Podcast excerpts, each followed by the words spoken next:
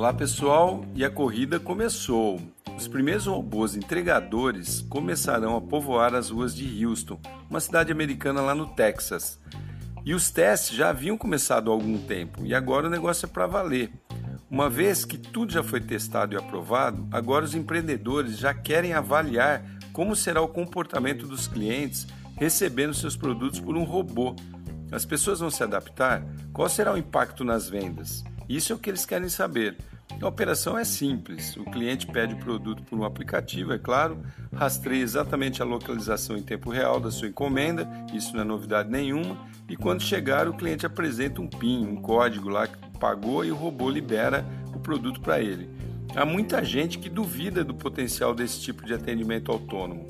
Mas só para lembrar, há pouco tempo atrás, coisa mais ou menos de uns quatro anos, aqui mesmo no Brasil, havia uma empresa se aventurando com a montagem de uma modesta loja autônoma na capital São Paulo, a Zait, lembra disso?